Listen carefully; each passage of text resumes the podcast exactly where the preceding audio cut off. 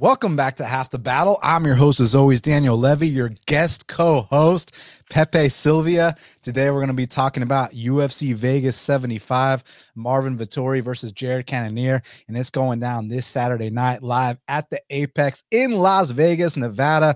Two top five middleweights, both desperately want to get back to the title shot. And I think a win here is definitely going to help their case, Pepe. Yeah, it's uh it's looking like a really exciting card.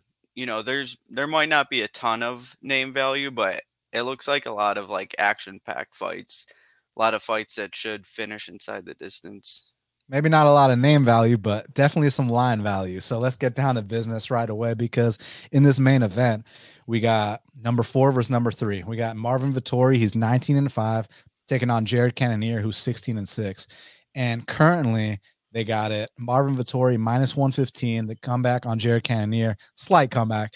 I mean, if you even want to call it that, minus 105. So basically, a pick him with a slight lean on Vettori. So a lot of actions come in on Jared Cannonier, moving it from dog odds to, you know, now it's a pick 'em, slight lean on Vettori. Great fight. Great fight. I mean, basically, I mean, I haven't heard what anyone said, but what I would assume is Vettori's got this big volume edge and should it go to decision, he's most likely to win. Possibly more paths should he be able to mix in takedowns. But here's my thing with this matchup. Uh, Jared Cannonier, if we're going to talk about the volume, I thought that he showed his last fight against a guy who's known for volume with Strickland that volume's not an issue for Jared Cannonier. I mean, he went out there in a five round fight, landed over 140 significant strikes. And how many did he attempt? He attempted 310 strikes. So volume is not an issue for Cannonier, and we already know volume is not an issue for Marvin Vettori. Prior to Jamal Hill fighting Glover Teixeira, uh, Marvin Vettori actually held the record for most significant strikes landed in a light heavyweight fight because you remember when he fought Paulo Costa, they had to move it up to light heavyweight because Paulo Costa was playing all kinds of games. You know, he was doing the whole bit. So Marvin Vettori went out there and he landed a ridiculous amount of strikes. I mean, we're talking about 190 and he held the record in that division. And then Jamal did his thing to to Glover and beat that record by a mile. But still, you're looking at two guys that are going to have really high output. But I think that Jared Cannonier, the difference here is that when his shots land, those are the ones that are going to make you know the judges. I'd say the fans, but it's in the apex. But the judges be like, ooh and ah, less fans in attendance. You're going to hear those shots more. So I see you know, Jared Cannonier landing the harder shots here. And for that reason, um, I jumped on that plus 100 when it was available. Um, as far as, you know, Vettori mixing in takedowns, I mean, I think maybe one or two, but I can see Jared Cannonier getting back up to his feet. So all in all, I mean, I don't think it's going to be a blowout. I just think it's going to be an honest fight. I got plus 100 on one side. I knew that the market was about to move it. So at least beat the line. So now let's see what happens, right? So I see the volume being comparable, but I see the power difference being what gets uh Jared this decision. Should it go all five, assuming that there's not a finish? Because if there is a finish, I lean Jared there as well. Uh, Marvin, not exactly known for being the heaviest of hitters. Don't get me wrong; he did drop uh, Jack Hermansson. and you know if you start to slow down against a guy like Marvin, that's when that uh, output can really, really accumulate. But against Jared, who's totally battle tested, has been in there with the best of the best, I don't see, you know, a finish threat from Vettori here. So yeah, I'm going Jared Cannonier for the win.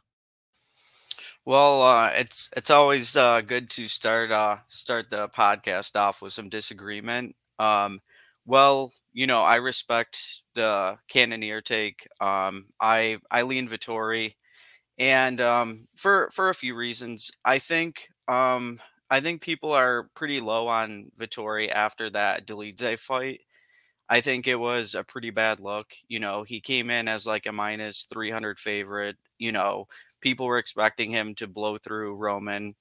Um, and he didn't. He had a, you know, one of his worst performances ever. Although he did get the win, he put up pretty good volume. It looked like he was, you know, um, cucking a little bit to Roman's power. And, you know, um, I think if you remove that fight, um, we're looking at Vettori as a bigger favorite. You know, I think the market was a little higher on him um, previous to that fight, and I think there's a little recency bias in this line.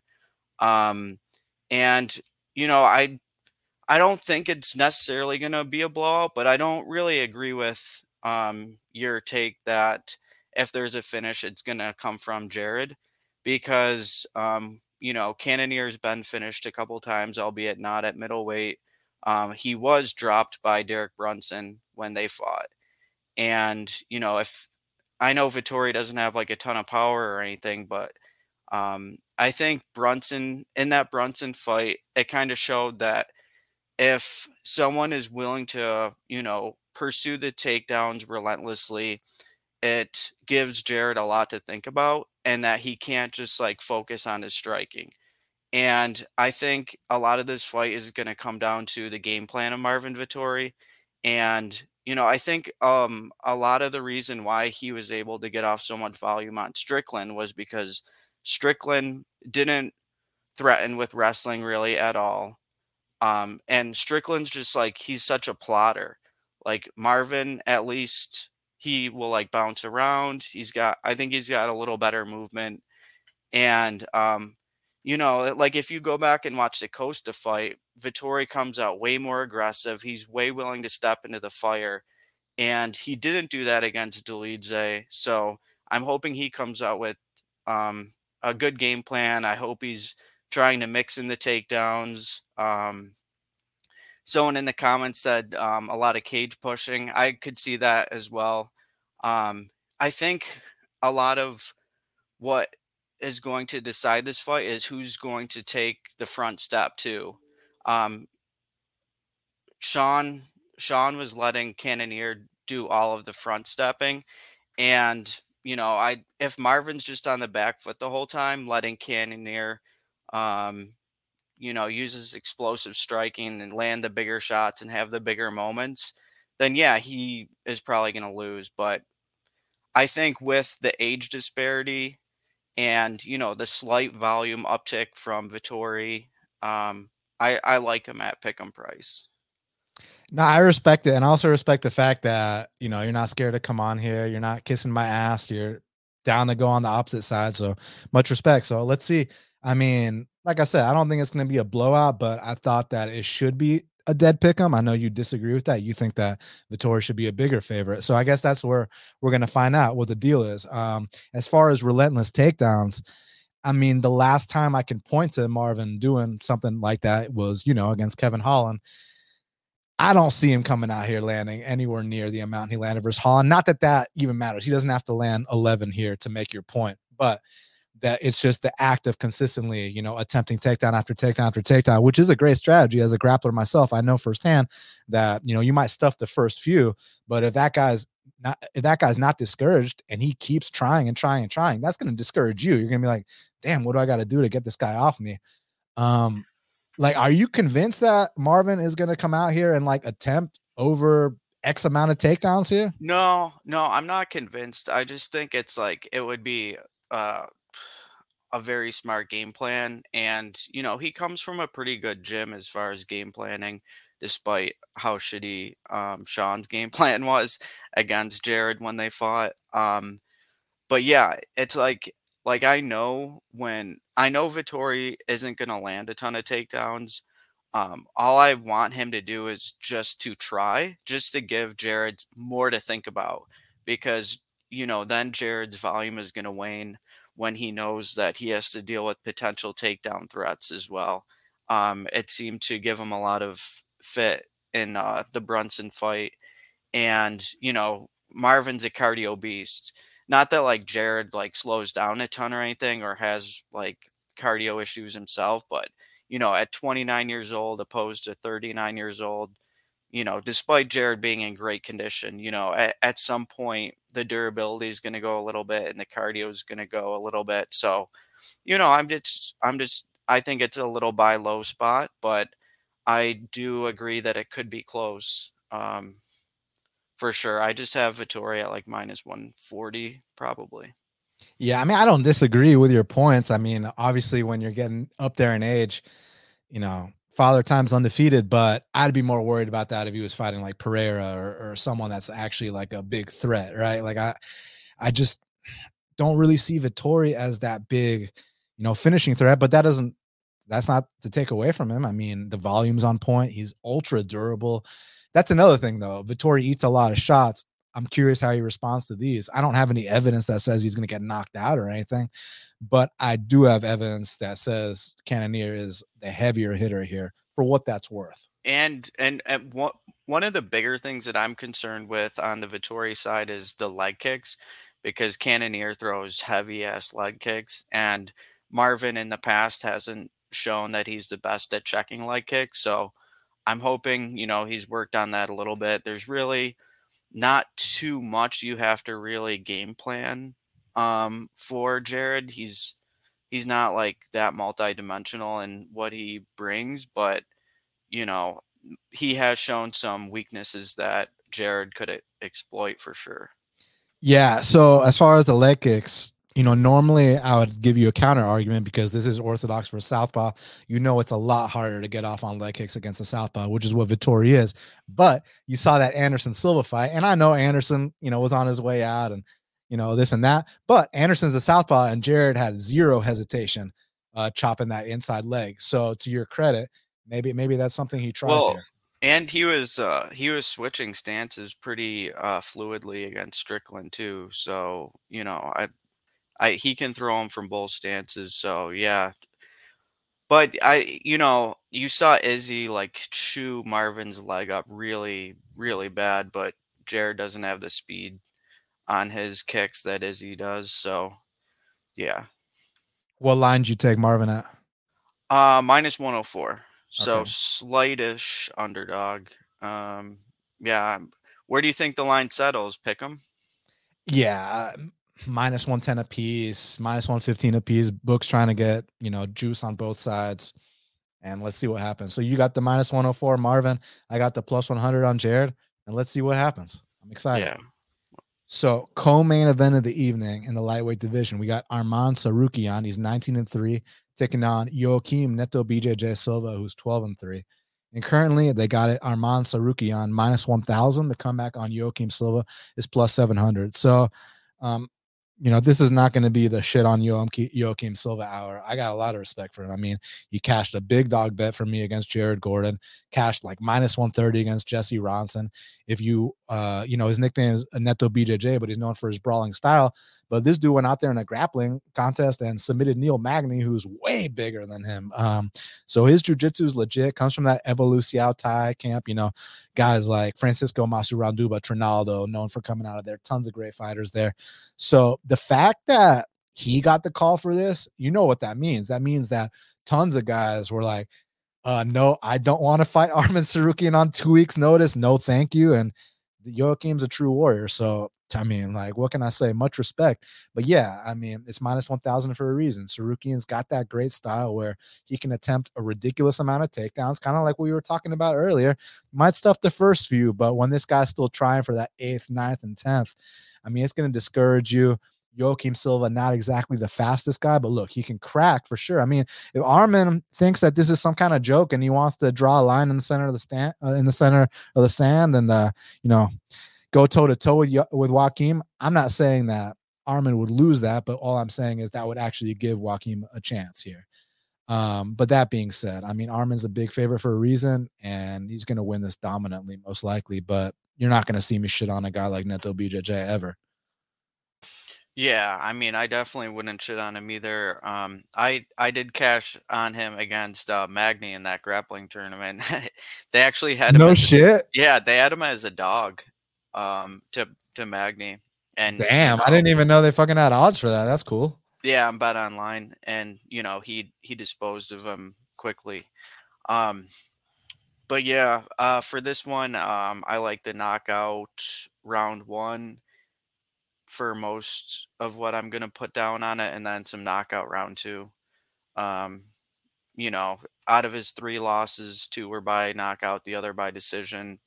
It just seems like the most logical and easy pick. You know, Armin Arman Hattard, you know, ask ask Giagos about that.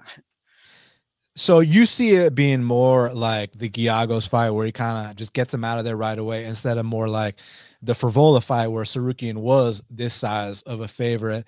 And even though he clearly won the fight, I mean, he got 10 takedowns. He you know, like tripled or quadrupled him up on strikes, but you know, it was still more competitive than people expected it to be. You see it being more like the the Giagos, where he just blows them out the water, doesn't play it safe, and you know, gets it done. Yeah, I think his striking has improved um, a bit since then. You know, at his age, and his power has increased since then too. Um, and you know, he knows this is like um, a setup fight. You know, he's full of confidence. Um, you know, I he's arguably you know the next best in the division after Islam, in my in my opinion. So, you know, I'm I'm I'm interested in um, what they're gonna do with him next. Um, I I was talking to some friends and I was like, I hope they book um, Arman versus Oliveira if he wins.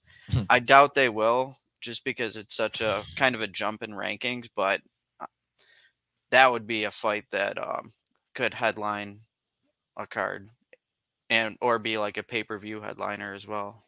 Why do I feel like we'd get a really good line on the Armenian? I don't think so. I don't think so. I, I mean, I, Islam was only minus 160. Yeah, but then, you know, you saw you saw what they they lined it um for next time. They like you know how they do those lines for potential fights. They have them at like minus 400 now for if it's rebooked. Man, Islam was the discount of the century at minus 160 something against yeah. first time. Yeah, I think I'd like six units on him. Uh, you talking about what in? Uh, oh, Mak- on Makhachev against uh, Oliveira. Oh, nicely done, nicely done. I I played it to win two units, um, so it was like three something risk. So good for you. You you put the balls down on that. I also lost on Beneil, so you know. I mean, you know, shit happens. For sure. So, uh, featured bout in the middleweight division, we got Christian Leroy Duncan. He's eight and zero, oh, taking on Armen Petrosyan, who's seven and two. Currently, they got it. Christian Leroy Duncan minus 145. The comeback on Armen Petrosyan is plus 125.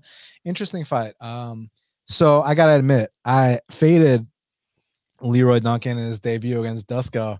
And okay, I can sit here and be like, oh, it was a fluke injury. But dude, up until that point, like the way this guy moves, I was like, God damn, like this guy is like freakishly athletic. The footwork's insane. He had a beautiful calf kick in there.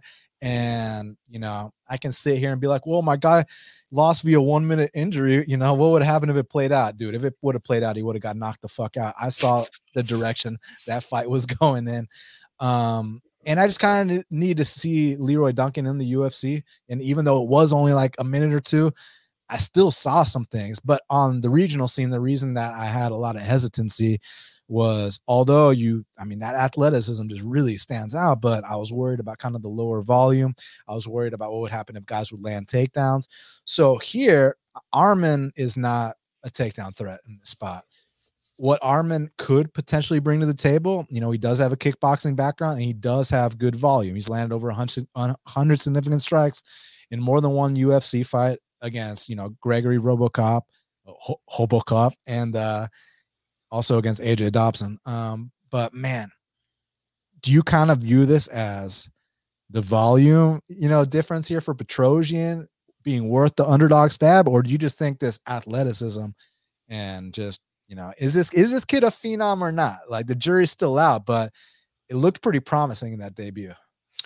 So, um, first things first, um, I I also bet uh, Dusko against uh, Duncan in that spot, and it was because of the um, the takedown threat. You know, Dusko had shown some some pretty good grappling in his previous UFC fight, so I thought that he could implement that game and you know would have a better chance to win than his line implied. He was like plus 160 or something and, you know, guy on his UFC debut, you know, they drop, they lay an egg um, from time to time. So sometimes you have to play into that.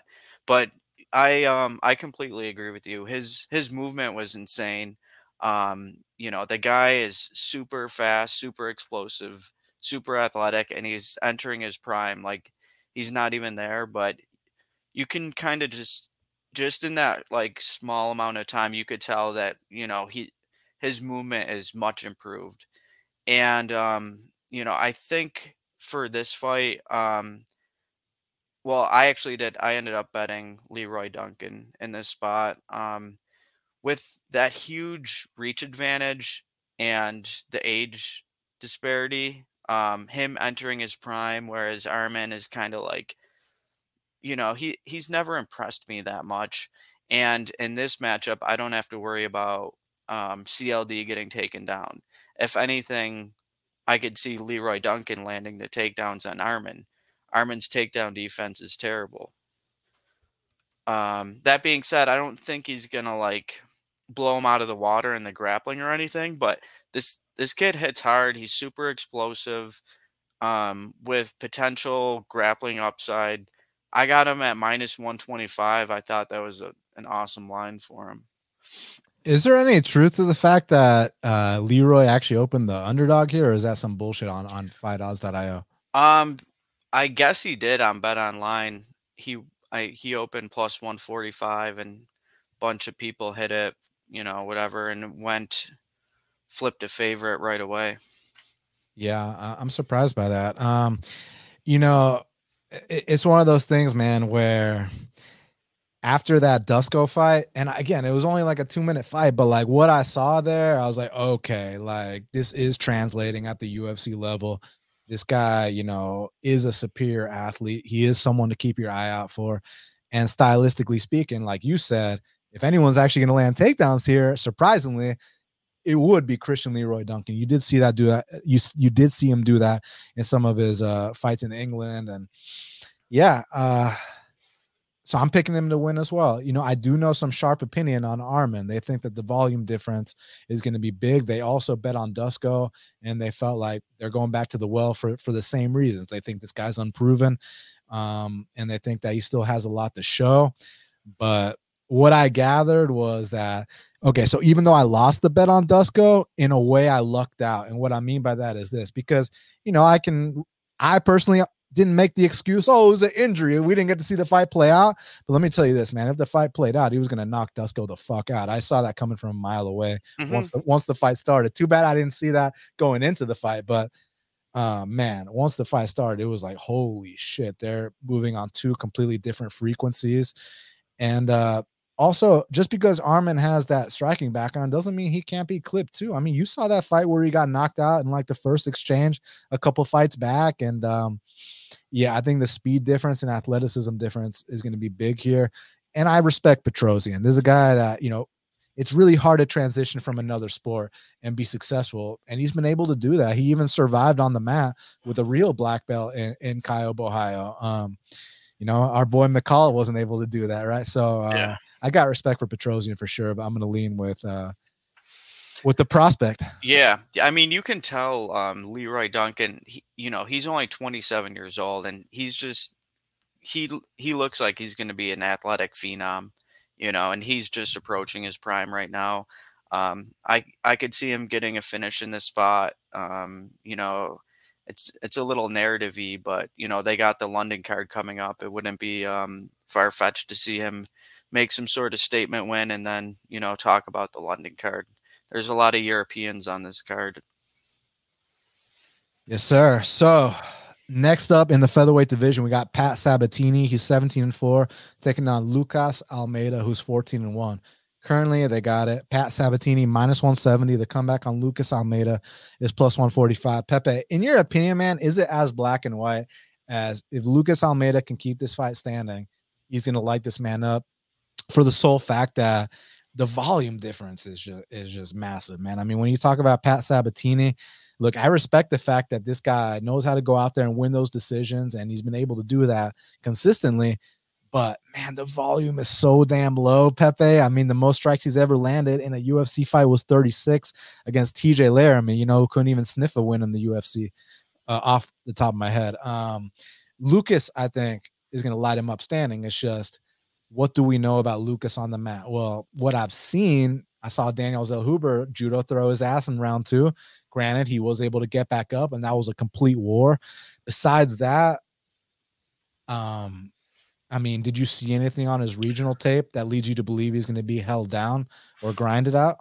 Well, it's kind of tough because the the people he was fighting on the regional scene are pretty shit compared to Pat Sabatini. You know, Sabatini's really good at control grappling. Um, the thing is, you know, he's shown in multiple fights now that durability is an issue and his striking defense is an issue. Um, Jamall Emmers dropped him right away um, in their fight. Um, you know, luckily he showed the resilience to, um, you know, turn it into a submission because Emmers followed him to the ground. But then he wasn't so lucky against Damon Jackson. And, you know, who is Damon Jackson knocking out in the first round? Um, so yeah, his chin is a, a serious liability in my opinion. Um, that's why I could never lay the juice on Sabatini here. Um, and you know there is regional footage of Almeida being taken down kind of easy by some bummish people, um, but he's never been submitted. He's never been finished. Um, the dude has always shown a ton of resilience and a lot of fight. Um, and he cracks. You know, Trizano had never been knocked out before um, he fought Almeida, and um, so yeah, I I think it is as black as white, just like how you teed it up. Um, if if Almeida's able to keep it on the feet, he's gonna knock Sabatini out. Yeah, I mean the thing is, like, I hate having to bring out the coin because, like, when you're talking about what are the odds plus one sixty Oh, now plus 145. A little action came in. I mean, like, if I'm even thinking about coin flipping, then I should just go ahead and bet uh, Lucas off principle. It's just I'm gonna feel like the world's biggest dumbass when he gets college wrestled in this fight and yeah, can't, like can't do shit, doesn't get up, like like he, he, fucking cracks him early, rocks him, then gets taken down for the entire fight. Uh, did you see that fight between Matthew Semelsberger and Jeremiah Wells? Yeah, Remember how uh, Matthew Semelsberger almost knocked him out at the beginning of the first and second round? Yeah. And, and then got held down for yeah. the rest of the fight. Like, yeah. I'm just not trying to go through that bullshit again. Like, even though, like I said, a split decision type fight, you should be on the dog all day, period. Like, you know, you do that a hundred times. I think you're going to come out on the right side of the coin. Um, it's just this is one of those that you have to accept that there's a very frustrating loss incoming if this doesn't go your way. It's not just going to be like a tooth and nail where it's like that split decision where you're like, man, you know what? I'll take the dog on the split decision all day. It's going to be the kind where like you're like, Lucas, get up. Like, oh my God, like where you throw your remote at the TV. So that's, uh, you know, my hesitancy, but I'll still go with Lucas here. Yes, and Sabatini's wrestling is like legit, you know, and yeah, the thing is, like, we haven't seen a lot of Almeida's um, takedown defense as of recent. You know, his regional footage is from 2019. So he could have made bigger improvements. I mean, he should be improving. Um, so yeah, there's just a lot of unknowns. I'm I'm happy to sit on the sidelines for this one. Now, next up in the lightweight division, we got a banger. We got Nikolas Motta. He's 13 and 4, taking on Manuel Loco Torres, who's 13 and 2. Currently, they got it Manuel Torres minus 180. The comeback on Nick Motta is plus 155. So, firstly, for all y'all that have never seen that Nick Motta versus Robert Hale fight, I say it every single time Nikolas Motta fights. The only place that you can check that out is on the Half the Battle YouTube channel. So make sure y'all subscribe if y'all want to see what happened between uh, Nikolas Motta and Robert Hale because they had a one round insane fight. Robert Hale ends up knocking him out, but there was a double knockdown prior to that. It was just absolute pandemonium. So make sure y'all check that out um, on my YouTube channel. Just type in Robert Hale highlight reel. Now, as far as Nick on his regional scene, I mean, he fought some good dudes. Robert Hill, like I just mentioned, he beat Joe Selecki in a fight that he was getting dominated, comes back. And when I tell you that that was a brutal knockout, I mean, they had to bring out the smelling salts, they had to bring out the stretcher. It was devastating what he did to Joe Selecki. Um, but on the flip side, you know, Nick has been chinned multiple times, not just Jim Miller, not just Robert Hill. Also, um, when he was on the Ultimate Fighter, I know he got rocked there as well. And Manuel, if there's one thing we can give him, this guy cracks. This guy can bang. And I feel like, you know, even though these last two fights, people can say, well, they haven't been past the first round. We don't know. I, I feel like physique wise, he looks completely different. I mean, he's been, you know, uh, you can get those supplements in Mexico over the over the counter. You you don't need a doctor's prescription. You just go to the local pharmacy and get whatever you want. You know what I'm saying? Like like I'm not even fucking joking. Um, like things that here, you know how like you used to be able to get your doctor to call in your your prescription to the pharmacy you go pick it up? Like i'm talking about the kind of drugs where you have to literally go pick up the prescription itself from the doctor and take it to the pharmacy. Like the doctor can't just call it in. You get all that shit over the counter in mexico.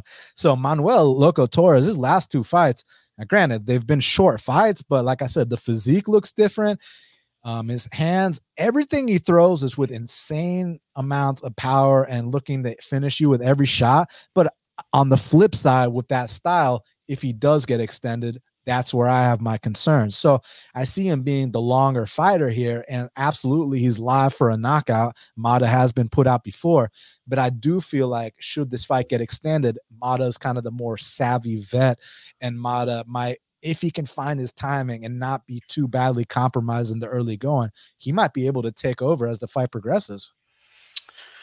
Yeah, it uh, it pains me to uh, go against uh, my Mexican brother because I'm I'm usually all um, Viva Mexico when it comes to betting UFC, but um, I had to take Samada in this spot, and um, you know you you broke down the fight really well. Um, but for me, what it comes down to is the striking defense, and um, just the technical differences that they have. I think Motta is a much more technical, much cleaner striker.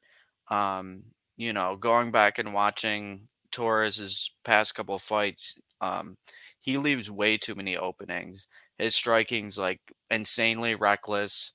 Um, so I, I think there's a couple paths of victory that Motta can take. Um, to beat uh, Torres in the spot. And, you know, like I said earlier, when we were talking about Marvin, he comes from a good game planning gym.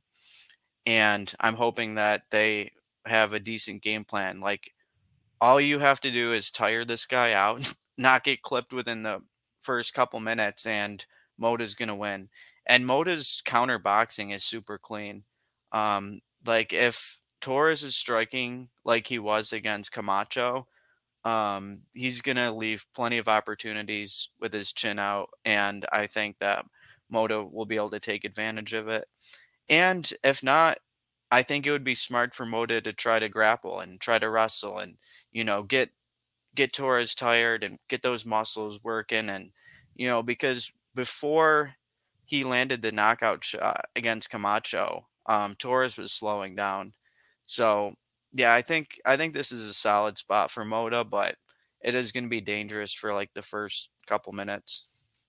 So you were alluding to how you said Marvin Vettori, you know, the camp he's training at now, Motta, the camp he's training at now. So correct me if I'm if I'm wrong. So Marvin went from King's MMA to Extreme Couture, and Motta went from like Frankie Edgar in New Jersey with them.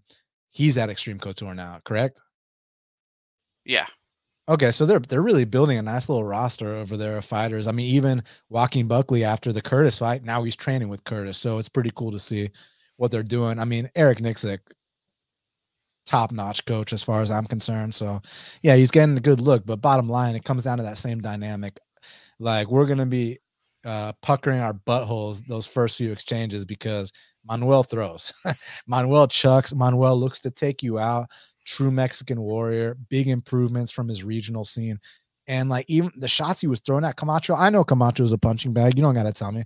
But like, man, like the, the sounds of those shots, it was like, oh my God, like 100% into every shot. So Nick's got to be, you know, he's got to be aware of this early. Um, and if he is, like you said, we've seen on the contender series that he's he's evolved from just being that he, you know, in his words, he called himself a Brazilian jungle boy, right? And like meaning that he's just like this brawler. But I think he showed in that contender series fight that like, hey, like I, I, can go three rounds too and pick someone apart. And even Dana criticized him, saying he wasn't sure if Nick had the killer in him, which actually made me laugh because you know, as someone who's watched Nick's entire career, just because like he was fighting on regional scenes next to me, you know, fought one of my best friends, Robert Hale, fought Joe Selecki, who's you know here on the East Coast. Um, to me, he's always been this Brazilian killer. So when Dana was questioning his killer instinct, I was like, actually, that's a big sign of maturity for Nick Motta because, you know, Dana hadn't seen his previous fights. I've seen his previous fights. So I thought that was a big step in the right direction.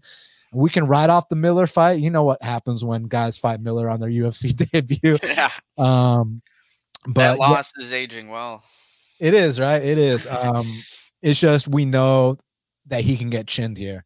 Um, and we can't act surprised if that happens, and we can't, you know, tr- try to act like, you know, if he gets chinned in the first like two minutes, like, you know, you don't tweet out how you were on the value side. Just give your props to Torres and move on. Yeah, you can't call it a meme. no shit. Uh, But yeah, no, I feel you. Dogger pass situation here. And I hope Motta wins because uh, you know, that that win will look good for my boy Robert Hale, who I want to see in the UFC here soon. So let's go, Nick. I think the UFC likes both of these guys too because they gave them two tee up spots in their last fights, you know, against Camacho and against Cameron VanCamp. You know, so I think they're trying to see who who the real prospect is, and it should be a fun one. Another interesting thing, just purely kind of like doesn't matter, but kind of cool. Uh, you know that.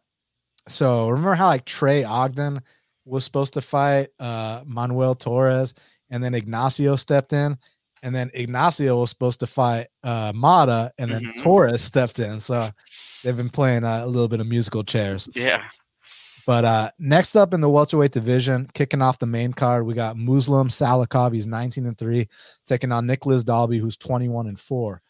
Currently, they got it. Muslim Salikhov. It just depends where you look, everywhere from minus 185 to minus 190-ish. The comeback on Nick Dalby is plus 165. Listen, man, Nick Dalby's a tough out, you know, and he's a guy that honestly, I think that even though he's getting closer to 40, he's like in his peak form right now. Um, he's really figuring things out, and he's got some low key great wins on his resume, man. Like even dating back, UFC debut beats Zaleski in Brazil, um, goes to a draw with Darren Till back when Darren Till was, you know, the man. You know, I'm talking about Darren Till with confidence, not Darren Till that asked to leave the UFC. Um, and then unfortunately, you know, he had those setbacks got cut from the UFC, built his way back up, comes back in there. And, and here's my thing with, with Nick Dalby. It's like he's one of those guys that like you'll like drop his ass in the first round, but if he's still there, like third round Nick Dalby in some fights was like a mythical creature, like that Darren Till fight. He just puts it on dudes in that third round, which is ironic because his last fight against Warlley. That's he actually slowed down badly in that third round, but granted, he actually put up the most output he's ever put in any single fight. I actually bet Warlley there plus 125 and shout out to Dalby, man, you know, prove me wrong. But man, I just see um besides the Warlley fight, I think he gets hurt in way too many fights. I think that he gives up a lot of bad positions in too many fights. I think historically his volume's on the lower side despite that last fight against Warlley. Um and then here with Salikhov, also a low volume guy, but I think Salikhov is infinitely more dangerous than Nick Dalby standing. And Dalby, how many times has he been dropped in UFC competition? It's actually not as much as I thought. Once against Ronson, once against Sabata, once against Cummings, once against Darren Till. I mean, that's still, you know, he's still 0 for 4 in his uh, knockdown ratio. Muslim Salikov can put people out. Um, the thing I'm worried about is I do give the cardio edge to uh, to Nick Dalby. If he can survive some shit here, this gets to that third round. That's where I kind of see Nick taking over. Um, but man, I think that on the feet, I think that just the fear of what's coming back at him is going to kind of make Dalby resort back to his lower volume ways. And the firepower difference is huge. And I do think that there's going to be some knockdowns, whether it's with the famous spins, whether it's with a, a, a check hook, whatever the case may be. So I do see Muslim, you know, just landing the more damage here. And if it goes to decision, that gets him the win. But I'm not riding off a knockout either. Um, and Muslim's been a guy that I've been um undefeated betting. That doesn't mean I can't lose, but you know, I did bet him against Nordine Taleb. Uh, I think underdog odds against Zaleski, uh, Pick'em. Um, it's funny. I said uh, no guy named Muslims losing a judge's decision in Abu, in Abu Dhabi, and that's exactly what happened. It was a close ass fight. Bet him against Trinaldo. Thank God I passed against Li Jing Liang, and then I bet him against uh, Fialho. So I have a good history with this guy, and there's a reason I faded Dalby against Warlley Alves, and I give him all the credit in the world for that that win. He, you got it fair and square. I'm not going to discredit him, but I'm going to go back to the well, and I'm looking to fade uh Dalby again. Just I, as long as it doesn't go to, to minus 200, then I'll pass. But minus 175, minus 185, I think I'm I'm I'm trying to take a look here. Yeah, for for me, it's it's a it's a dogger pass situation. Um, and you know, like you said, Dalby looked almost career best in his last fight against Alves, and I I did have a a bet on Warlley in that spot at plus money. Um, Real you know, quick, why did you bet Warlley there? because I thought that he was going to start out hot and win the first round at a high clip, and if I needed to, I could live bet my way out of it. And I I thought that Worley would be able to, you know, hurt him in the first round and maybe lock up a submission. It was in Brazil. Um, yeah, War- Warlley's usually really dangerous early. Absolutely. And, and and it's funny. Warlley's the guy that wins the third round, which is something I would have Yeah. never predicted. I thought it was gonna be the opposite. I was I was like, bank the first two rounds and then just coast in the third round and we got this, or finish Yeah. them along the way. But and then the opposite happened. Yeah, but what impressed me from that was the amount of volume that Dalby was able to put up on him. And um, you know, as much as you said that, you know, Dalby's been dropped in multiple fights, which he has, but Muslim has been hurt. He got hurt in his last fight against Andre. You know, he almost got finished. Granted, you know, Andre cracks harder than Dalby, but fight before that, he got knocked out by Leach. So But I mean, you know, that's one of the heaviest hitters in welterweight history. true, but not, he's 39 years old. So it's just That is true. That is It- true. it's enough. It's enough um, cause for concern that I it's a dog or pass situation for me. And um, you know, with the amount of volume that Dalby was able to put up, um, you know, I, I'm not really sure how the grappling is going to go in this fight. I think they're both going to try to get takedowns. Um, and yeah, I just I think there's a lot of variance in this fight, and you know, for that reason, I think Dalby's side. Now, next up in the bantamweight division, we got Raoni Barcelos, 17 and 4, taking on Miles Johns, who's 13 and 2. Currently, they got it. Raoni just depends where you look, minus 211 on Bet Online, plus 181 for Johns. What's up with why, why is it not minus 210 plus 180? Why is it minus 211 plus 181? Do you know the, the science behind that? Well, no, I don't know. They probably had it at minus 210 and someone bet it and they felt like they had to move it one point. like point zero. like, Yeah. Uh, that's great. So, um, yeah, so minus 211 plus 181. Okay, so these are the kind of spots that I love when you have a guy with low output versus a high output guy. I always love taking the high output guy. This is an angle that I've been doing for years. I mean, even Raoni's last win against Trevin Jones. Do you know what the numbers were in that fight, my man? It, it was like the kind of numbers that'll make you smile. Um, and they made me smile as well. On total strikes, listen to this. Raoni outstruck Trevin Jones 119 to 15. 119 to 15. You know what I'm saying? Um, got a knockdown in there as well, got two takedowns. Like when he goes up against these low output guys, he schools them. Um, you know, I think that when we talk about the Victor Henry fight, what you got to put context in is that Victor Henry attempted 397 strikes. I repeat, if you round up, Victor Henry attempted 400 strikes. Like the individual rounds of that fight are, you know, there's more output in the individual rounds of that fight than there are in entire Miles Johns fights, right? Like, for example, um, landed more strikes in round three against Victor Henry than Miles Johns has in almost every single UFC fight he's had, besides the Anderson Dos Santos fight. Um, so right away, the volume difference is huge. Now there's a narrative about look, Raoni's getting up there in age, coming off a knockout loss. I'm more worried about the getting up there in age than the knockout loss because that was the first and only time he's been dropped and knocked out, and that was against an absolute phenom. And he he wasn't scared of the phenom. He went after Umar and tried to fight him like a man got caught with a slick ass combo. Like it, like people were like, "Oh, that didn't look like a big shot," but it's the ones you don't see coming that are, and especially if it's on the right spot. And Umar set him up nicely, kind of blinded him with the same side kick before he went to the same, same side punch. And hey, beautiful stuff. Miles Johns isn't built like that. But what Miles Johns does do, he's got kind of like that Woodley style. He's short, he's compact, he's going to back himself up into the fence, and he's going to try to time some big bombs.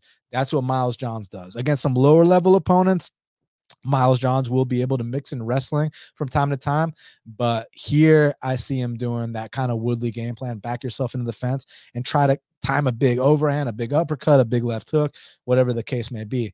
But if he's not able to do that and put Raoni out, I mean, if this fight goes three rounds, when you zoom out and you look at the box score, I mean, I think that it's going to be Raoni doubling him up on strikes. I think it's going to be Raoni that's got more takedowns landed, submission attempts, possibly even knockdowns. Um, so yeah, I like Raoni here. Um, I think the thing with Raoni is this: is the only thing that's holding him back is his age. Um, besides that, I mean, if this dude was 32 years old, he'd be a top five guy as far as I'm concerned. But what is he, 36, 37, something like that, getting up there in age?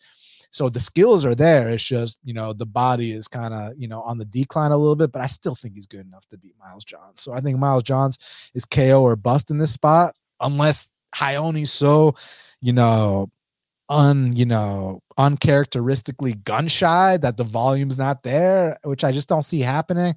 Um, yeah, this is a volume spot. Give me Raoni.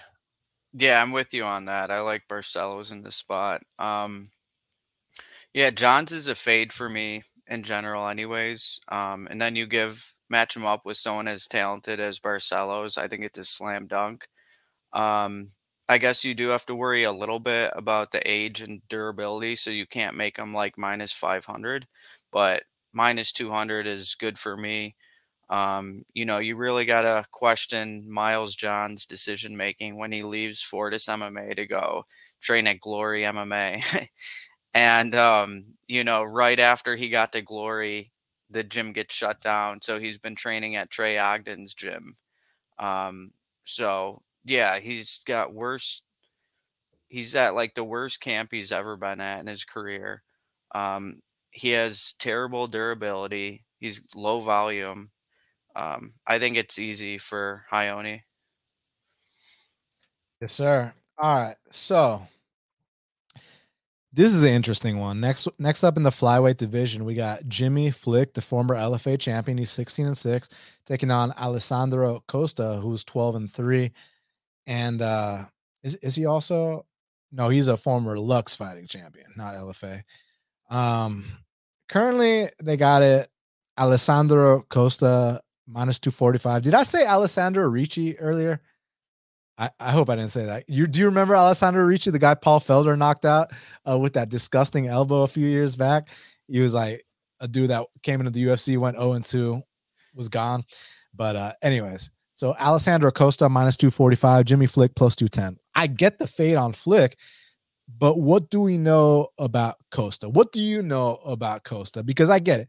Flick, it's basically submission or bust he's gotten his ass whooped in both his UFC fights. The first one pulled off, you know, a miracle flying triangle that if they ever ran it back, I think Cody would beat his ass. And then the next fight, Charles beat his ass. And then, you know, he retired. He's doing the whole bit. I don't know where his head's at, but I know how good he is on the mat. I know how good he can be on the mat. Um, what's Alessandro Costa got? Because I feel like there's a chance that he's being overrated from that Albazi fight. Like, I don't think like people were talking about how good he looked against Albazi. I disagree, man. I mean, I thought that the first round, Albazi took his time to make some reads. He's completely unfamiliar with his opponent, has no idea who he is, plays it a little bit safe. And then the second and third round, he beat the living shit out of him. So, um, you know, do you know more about Costa than I do? And, you know, are you well versed on his regional fights?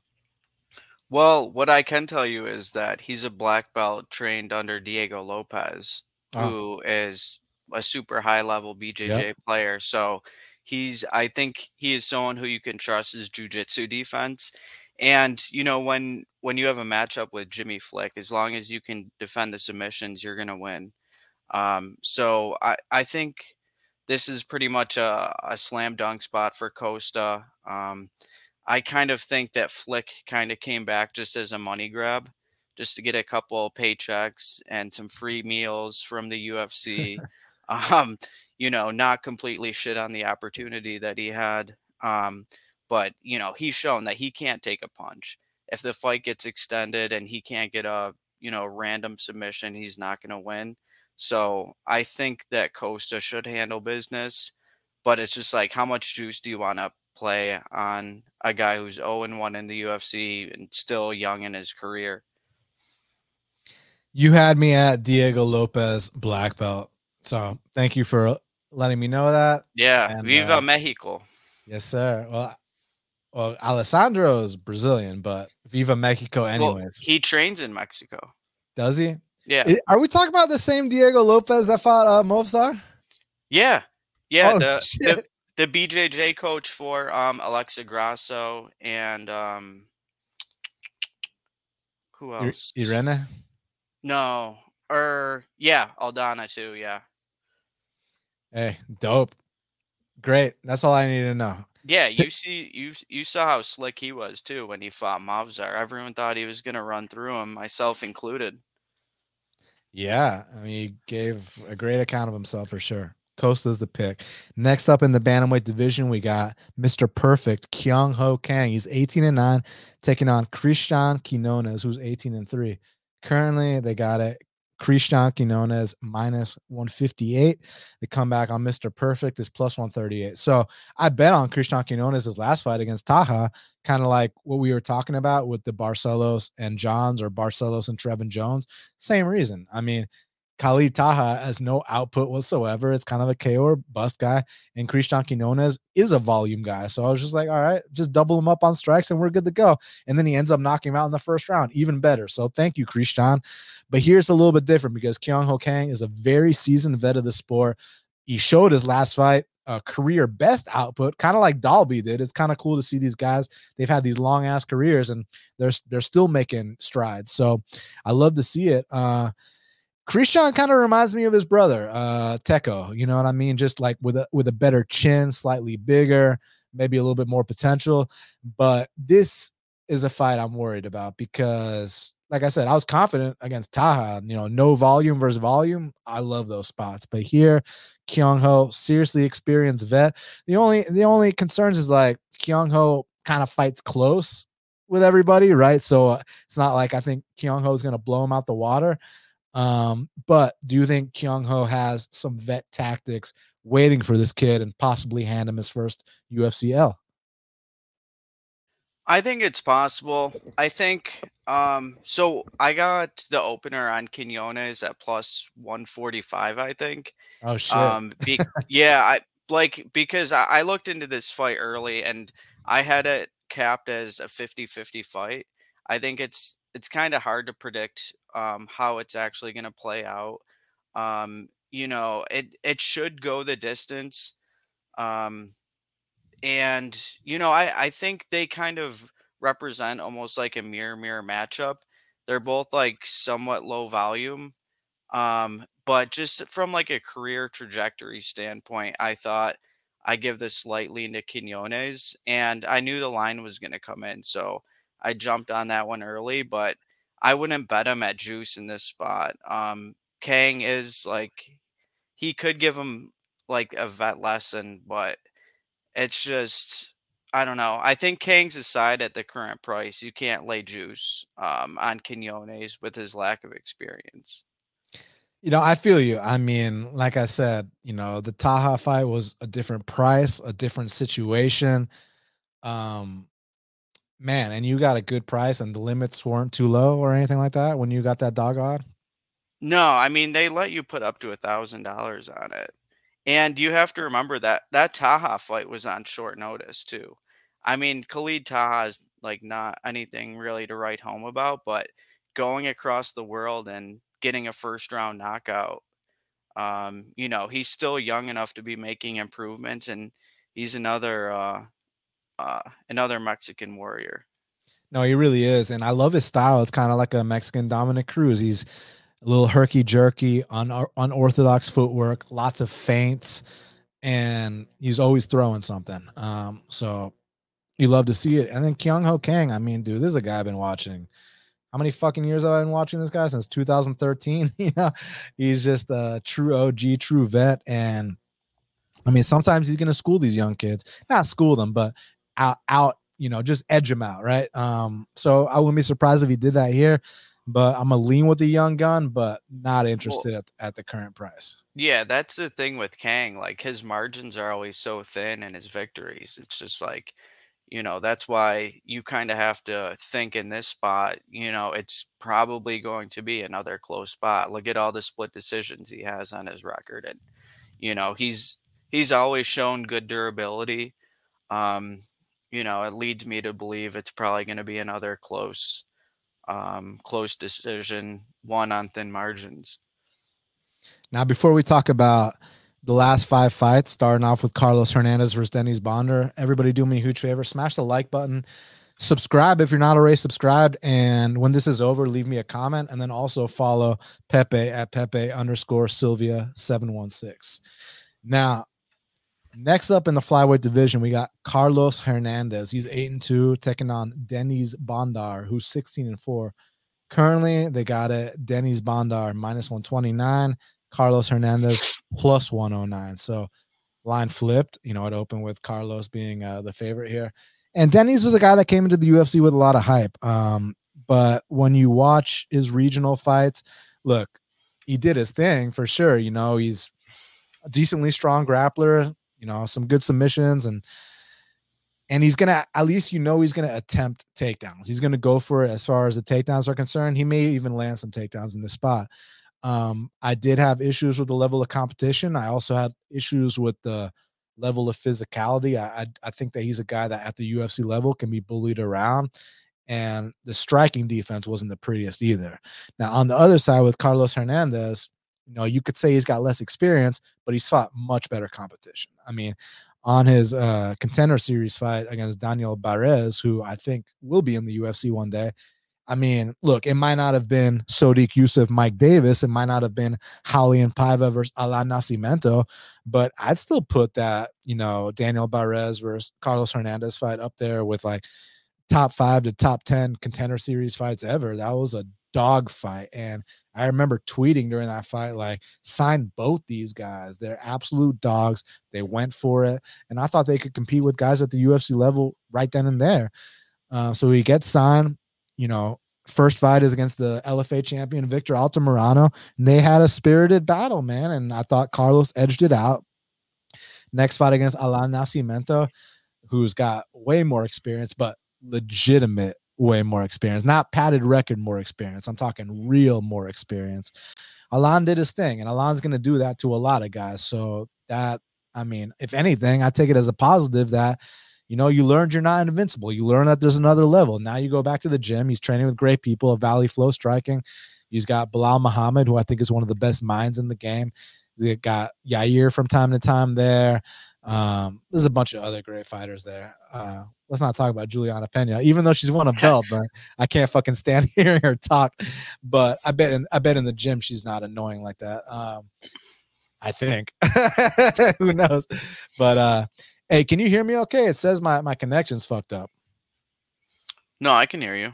Okay, great, great, great. So now, now it's time for him to bounce back. Um, I think there's past the victory for both. I think that on the feet, even though Carlos isn't much of a KO threat, I think that he's a threat in terms of out voluming someone and he's always going to be active he's always going for stuff sets up some really nice body shots and honestly i like everything about carlos hernandez in terms of his game. What i don't like is he's not the most physical he's not the most athletic so there's going to be times when guys can absolutely bully him and i do think that Denys bondar um, can land takedowns in this fight. It's just that if Denys bondar can't hold him down or can't submit him I think he might end up getting lit up uh, on the feet. Not necessarily knocked out, but just kind of outpointed. So I see it being a really close fight. I'm a lean with the underdog, uh, Carlos Hernandez here. I don't. Yeah, I don't. I don't blame you for leaning with um, Carlos at the current price. Um, I I played Bondar at plus one twenty, and um, the reason that I played him at plus one twenty was, you know, I I factor in a lot of things when it when it comes to capping these fights, and one of the things that I analyze is the market value, and you know, Bondar when he fought Malcolm Gordon was a minus 350 uh, favorite. And, you know, you can say what you want about the fight, but in actuality, it lasted what, 90 seconds? And then he had an arm injury. So I'm really not going to draw too many conclusions off someone's debut where the fight lasted 90 seconds and then there was an injury. Um, and so, like, keeping that in mind, where he was a minus 350 favorite and he got injured in the fight, um, you know, I, I think it's kind of an overreaction to have him as an underdog to Carlos Hernandez, someone who gives up takedowns quite easily, um, and someone who, when he wins, it's on thin margins. His his two victories have been split decision wins. Um, so, I mean, I'd rather take the guy underdog odds who has the grappling upside. Um, so yeah, I I played Bondar, but I do think that there's like there is a chance that he's like a complete fraud. You know, like because his regional opposition is awful, except for he does have a win over Steve Erceg on regionals. And, you know, that win has obviously aged pretty well um, in the past couple weeks. So I, I think there's a lot of unknowns with this fight. I'm super excited to see how it plays out. But um, yeah, I took Bondar when he was plus money. I mean, if we're going to talk about amateurs, Carlos, ironically enough, also has two amateur wins over guys currently in the UFC Charles yeah, Johnson Charles. and Jose Johnson. And um, over, uh, Andy has a win over Brandon. Yeah, yeah, yeah, for sure. So, I mean, they're both. Here's the thing: it's like, how good was Steven Erceg back then? I didn't watch the fight. Um, because it was an amateur fight. Like, so was it like three minute rounds? Because some of these Denys Bondars fights, they weren't even in a ring. And as soon as the fights would go to the ground, they'd stand them back up right away. Like you saw, you know which one I'm talking about. His last loss prior to Malcolm Gordon. Yeah. Uh, fighting that bigger Russian guy. Yeah, those the Ukrainian some of those Ukrainian regional fights are fucking weird, and you can't even find all of them either. So there there's a there's a decent amount of guesswork into you know what his ceiling is, what his potential is, if he's already met that, if he's fraudulent, how good his grappling is. Um, you know, so I think questions will be answered um, in this matchup because Carlos is super well rounded. Um, you know, Nascimento is an absolute stud, and I bet Nascimento ITD against him in that spot. But you know, I'm I'm not like foolish enough to think that um, Carlos's grappling is going to be anything like Nascimento's, but you know, Nascimento was a minus 350 in that spot. So, yeah, I just think there's a little overreaction, but we'll see. Would you bet Bondar at the current minus price? Um, no, probably not. Probably not. Now, next up, also in the flyweight division, we got the UFC debut of the LFA champ Felipe Bunes. He's 13 and 6, taking on Zhalgas Zhumagulov, who's 14 and 8. Currently, they got it. Zaga Zhumagulov minus 170. The comeback on Felipe Bunes is plus 145. So there's been a lot of talk about why did this guy get signed, this and that. I mean, I thought he looked pretty fucking good on his regional fights personally. And even when you look at his fight against Jussier, um, so it's supposed to be a bantamweight fight. And this dude, Jussier Formiga, what, what, what, what does he come in at? He came in at, oh, they, they, they don't have it on Tapology. They said 139, but I thought he missed by like 15 pounds. Were they initially scheduled to fight at flyweight and then they moved? Yeah. yeah okay. So yeah. that's what it was. Yeah. Yeah. Yeah. So he did miss by 15 pounds. Um, and also, no longer under the USADA testing pool um, in LFA. Also, Formiga's a guy that has wins over Sergio Pettis, Bellator champion. Um, who else? Oh yeah, Deiveson Figueiredo, former two-time UFC champion, and went to a split with Henry Cejudo. So I mean, Formiga is not some fucking slouch. And also, I gotta give Felipe a lot of credit, man, because when that shit was locked in, like, dude, none of us would have held it against him if he tapped. And this dude Felipe Bunes went to sleep. Like, like he went out like a warrior. And you when you know the squeeze of those black belts, man. I mean, that shit feels like your jaw's about to break, your your windpipe's about to explode, like you're about to die. And he went out to sleep like a warrior, like a guerrero. You know what I'm saying? Did you see that video with Alex Pereira where they uh, asked him his opinion on the whole top 10? And like, they'd, they'd be like, Jamal Hill, he'd be like, Guerrero.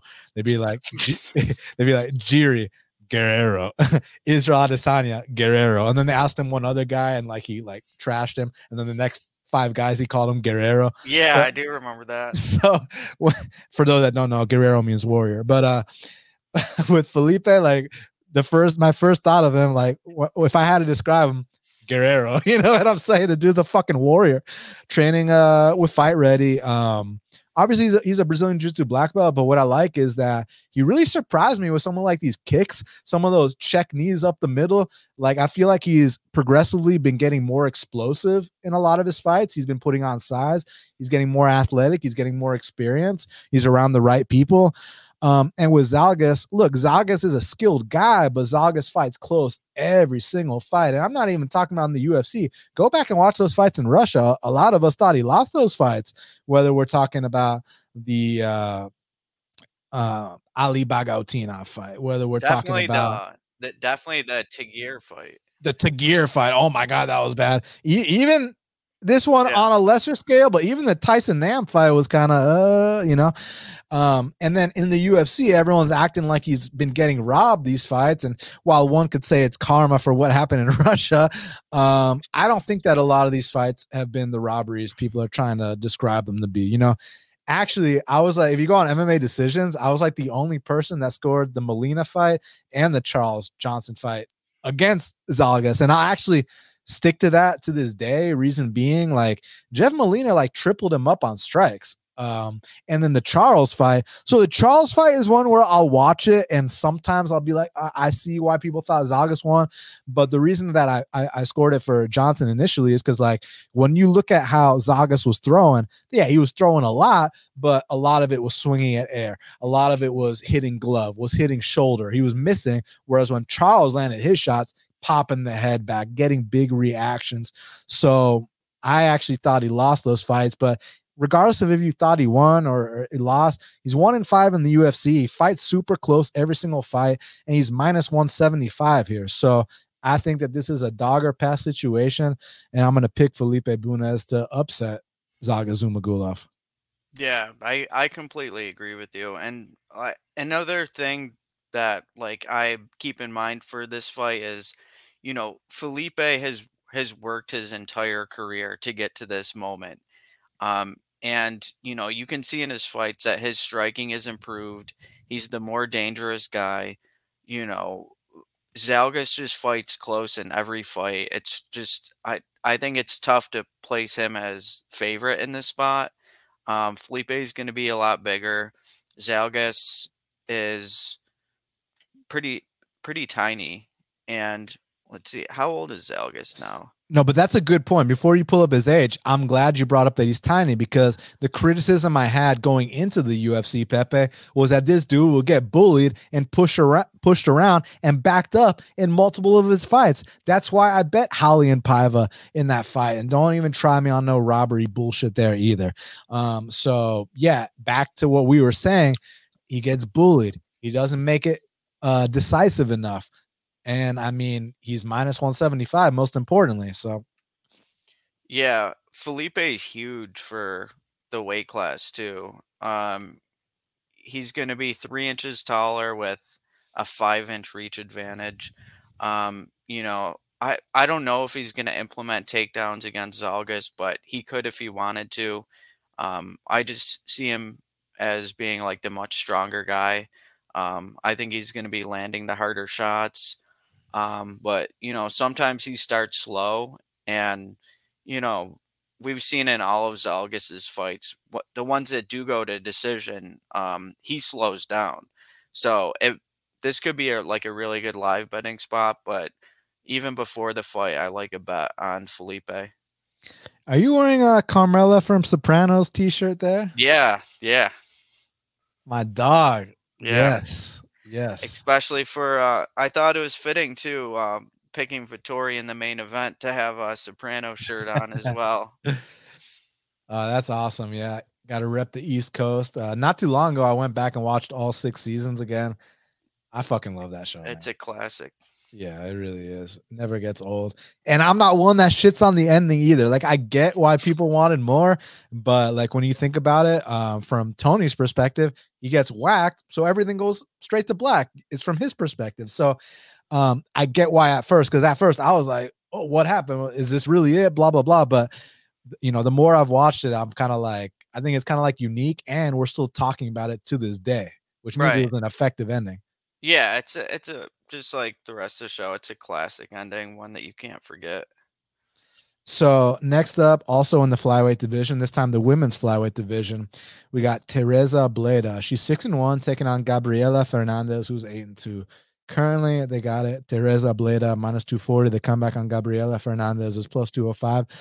Another one that's kind of black and white for me, and I think you know exactly why. I mean, you know that if they stand up, Gabriella Fernandes is going to bust her ass up, and you also know that Gabriella Fernandes, I mean, literally anyone can take her down and Tereza is going to look to take her down and will take her down.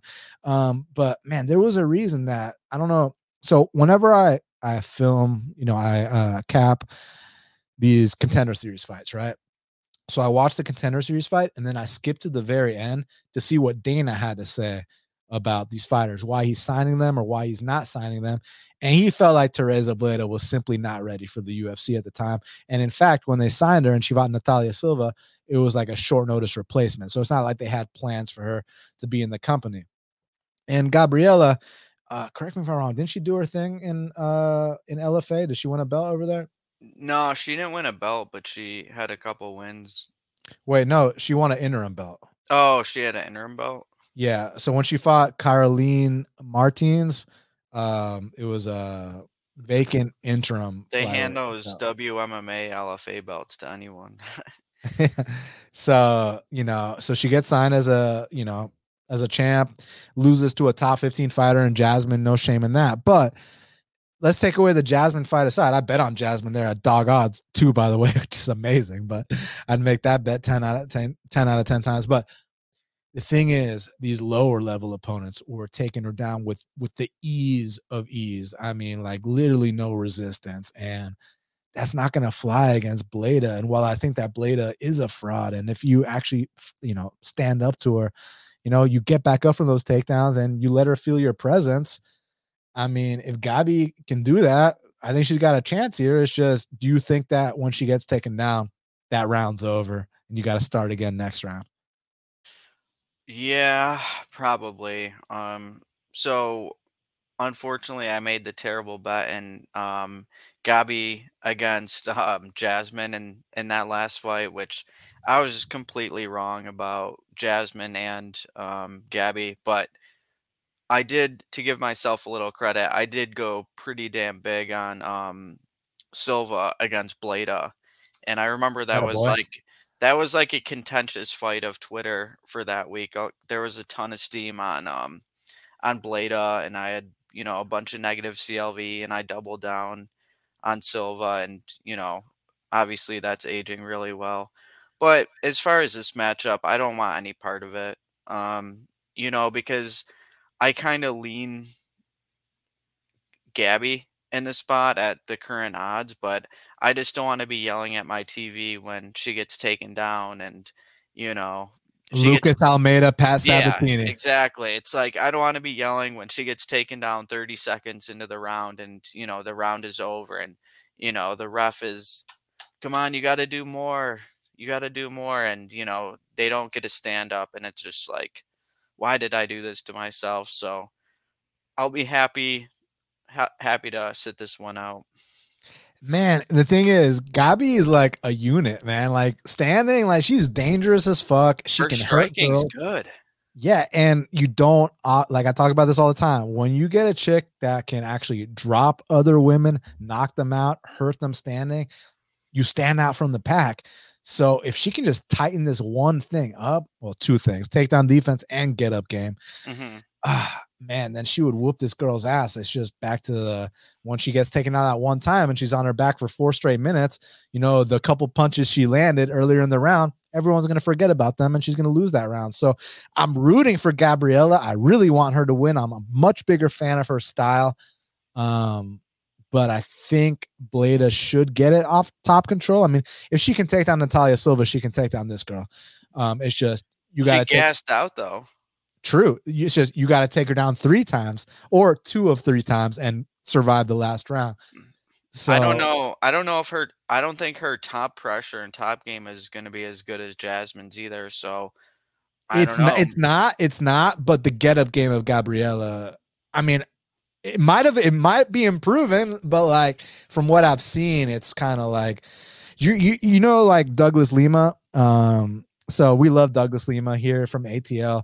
You know, former multiple time Bellator champ. You know, just a guy we all love. But the thing we always criticize with Douglas Lima is when he got taken down, like he's so content to close his guard and try to get that butterfly sweep. And when that doesn't work, he just lays on his back, no urgency to get back up.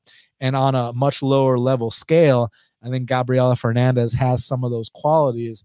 And again, it's the throw your remote at the TV kind of bet where she's going to tag her up as long as it's standing. But once she gets taken down and, you know, four minutes fly by, that's when I'm to be pulling out my chest hair since, you know, there's no head hair. Well, and um, you know, and to to give Blada some of her flowers, she she did win first round against Natalia Silva, and that's that's no easy feat.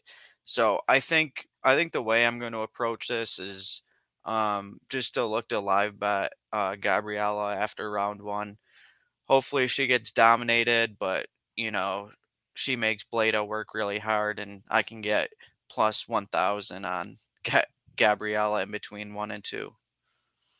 You'd love to see it. Now, next up in the bantamweight division, we got Ronnie Lawrence. He's eight and two, taking on Dan Argueta, who's nine and one. Currently, they got it Ronnie Lawrence minus one eighty. The comeback on Dan Argueta is plus one fifty five. Now, I don't know if you're much of a stats guy.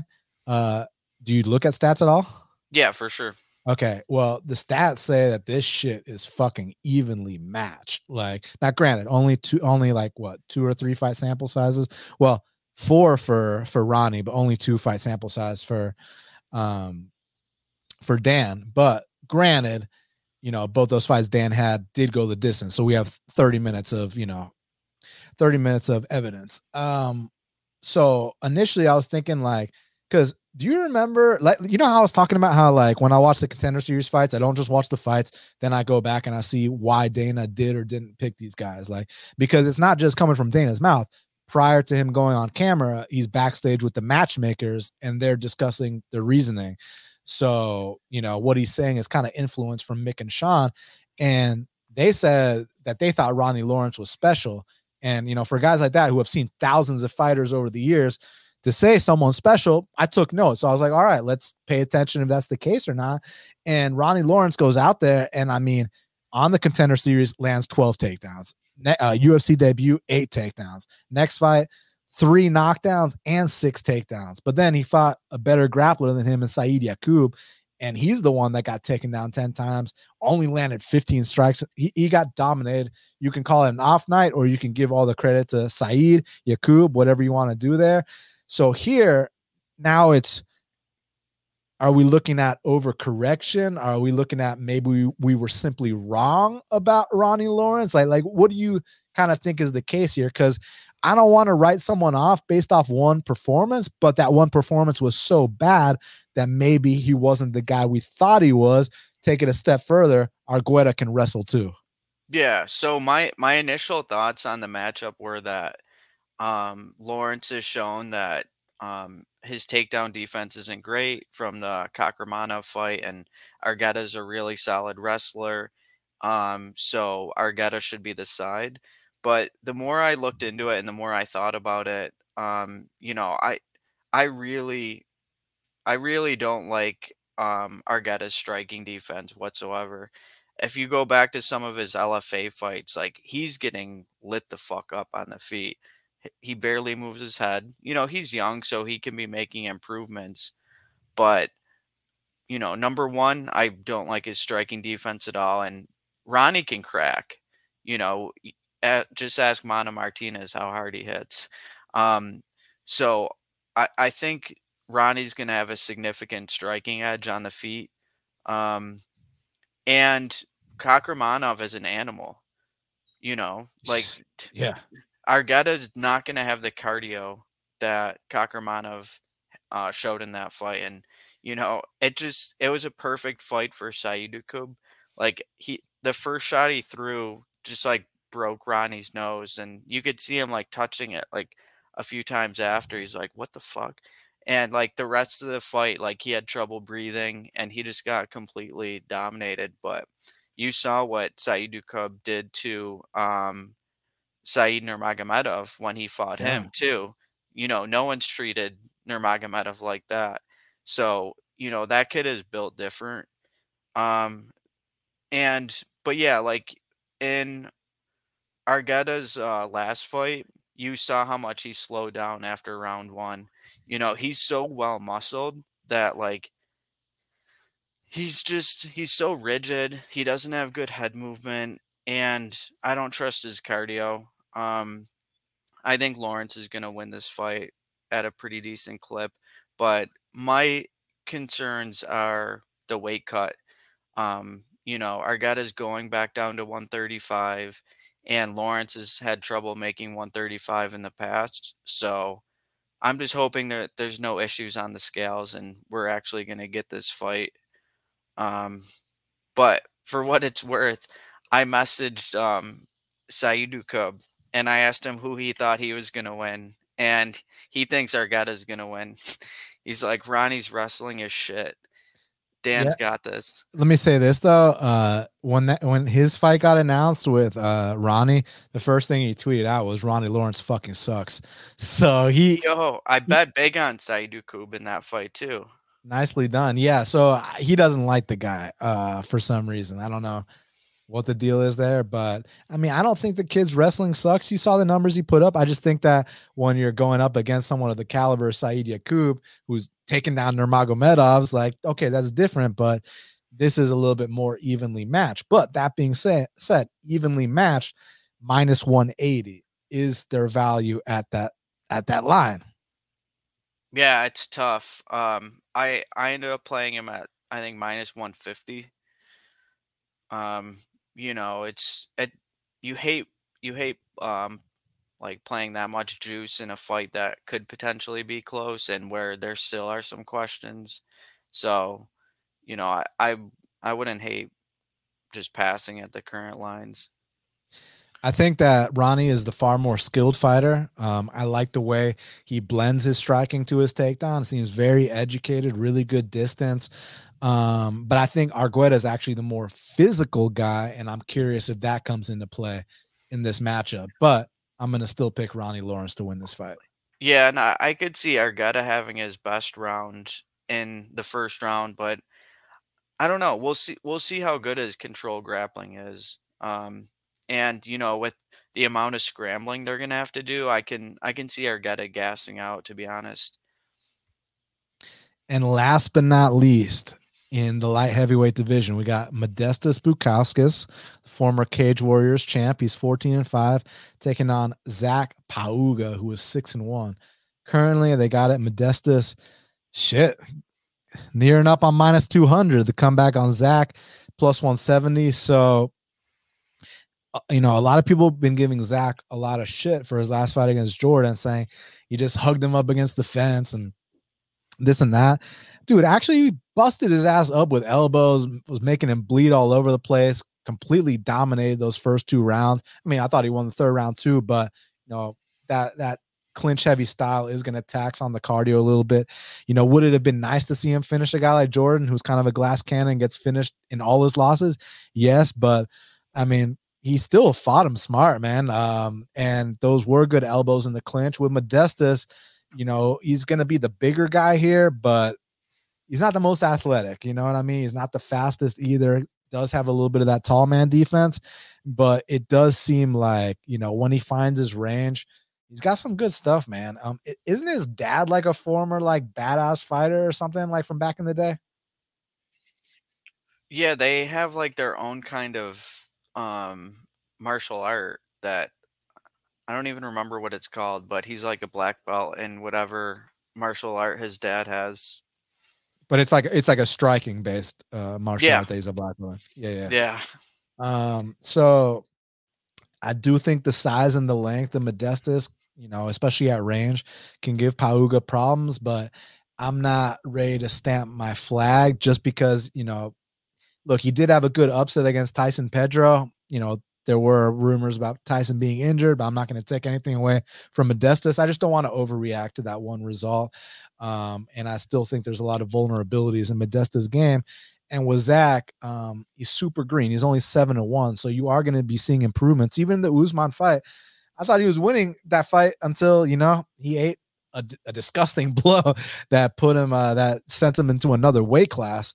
But I'm not, you know, discrediting his Jordan Wright fight. Like, yeah, it would have been nice to get the finish, but dude, he dominated Jordan Wright, and he didn't just hug Jordan Wright. He was busting his ass up in the clinch, nasty elbows, blood everywhere. So, yeah, it'll be interesting to see how it plays out. I think obviously up close, you got to favor Pauga if he can get into the clinch, keep it dirty, but at distance, a little bit more towards Modestas. I think Modestas is a bit more experienced. So I'm going to lean with him, but uh, I'm not interested in laying chalk on him in this spot. But he will be my pure pick. Yeah, um, I like I like Modestas in this spot too. Um, I, I think it's kind of a tee up spot for him. Um, I think I think the UFC was disappointed with Pauga's performance against Jordan Wright because they put him in a co-main co-main event spot, and you know every Jordan Wright fight is super exciting and awesome and very entertaining, except for that one you know and i think they they gave him a good opportunity to you know make another highlight reel out of jordan wright and he couldn't get the job done. Yes he did win but you know that's the only time jordan wright's been ever been able to survive 15 minutes in an mma fight. So i think i think they're giving modestas a very winnable fight it's the first fight of the card I think they want to draw some attention towards him and kind of build him up as the prospect, um, a redemption story. Um, everyone loves a good re- redemption story. Like they they did it similar with um, Felipe Lins versus Grishin, where they were trying to push Lins as um, kind of like the prospect who's make climbing his way up the rankings, and they made it the first fight of the night and I think they're doing something similar here for Modestas. But you know, I, I think all the value is gone from the line. You know, you don't want to be laying minus two hundred on him, but um, you know, I think the the punch that um that knocked Pauga out, um, the left hook, um, is Modestas's best strike. So I I wouldn't be surprised if he knocked uh, Zac out in the spot. So before we get out of here, Pepe, we got to talk about the fight to watch and the fighter to watch. So, in your opinion, what is the fight to watch for UFC Vegas 75? Uh, it's got to be Torres versus Motta And why is that? because it's going to be just an explosion. Yeah. No, no questions asked. Uh, for me, my fight to watch is going to be Raoni Barcelos versus Miles Johns. Look, these are two guys that came into the UFC with ridiculous amounts of expectations. People were calling Raoni WEC Aldo and Miles Johns off his contender series fight. Dana White called him a savage. It looked like he was going to make an immediate impact in the in uh, the bantamweight division. And you know he's had some ups and downs, and this is a true crossroads fight for both these guys. I mean, Barcelos loses this, And that might be it. And Johns, I mean, he's going to really have to go to the back of the line if he takes a L here. But a win, huge momentum, a big next fight, kind of borderline top 15 fight next for the winner here. So, and not to mention, it's going to be an exciting fight. I haven't seen a boring Raoni Barcelos fight. So, for that reason, Barcelos versus Miles Johns is my fight to watch. Now, Pepe, who is your fighter to watch? My fighter to watch is going to be uh, Christian Leroy Duncan. Um, I think a win over Armen Petrosyan on the main card is going to be huge for his career. It's going to shoot him up the rankings, and you know, I I think the kid might be something special. Um, you know, there's there's still a lot of questions, but I think I think this is a, a huge spot for him. My fighter to watch is Felipe Bunes. Look, he's making his UFC debut. He's a champion in another organization. He's taking on a guy who's tough, but is one in five in the UFC. And it's even with the one in five record, you get that Zaga's win on your resume, and it's a respectable win because he fights tooth and nail with everybody. And uh, let's see if Felipe is ready for this opportunity. I will definitely have my eyes peeled to that matchup. So for that reason, Felipe Bunes is my fighter to watch. Well, Pepe, uh, we did it. Firstly, thank you very much for joining me on the special edition of Half the Battle. All the fans can follow you at Pepe underscore Silvia 716 any message for the fans before we get out of here? No, I just appreciate you having on me. Thanks for the support. Um, I love talking fan or talking with people about fights, and you know this this community has been awesome, and I'm a complete MMA addict. So if anyone wants to chat fights whenever, just DM me, and I'd be happy to. You love to hear it, and I think I personally think Pepe is one of the more underrated guys. So y'all definitely, you know, he's married to the game, and uh, you can tell when someone's passionate. So it resonates, man. So, you know, all respect to you, and y'all make sure you give him a follow. For all the fans, thank y'all so much, man. Truly appreciate it. Smash the like button. When this is over, leave me a comment. Um, also, subscribe to Half the Battle if you're not already subscribed. This Friday, we got the technique of the week, a little Mike Malott uh, guillotine coming up. I'm excited to break that down because it was a very interesting guillotine. Uh, so we're going to get into that on Friday. Saturday, we got the UFC fights. Let's cash these bets. If y'all are going to PFL on Friday and you see me, don't hesitate to say what's up. So, thanks again to everybody. Truly appreciate it. Best of luck this weekend. And until the next time, let's cash these bets.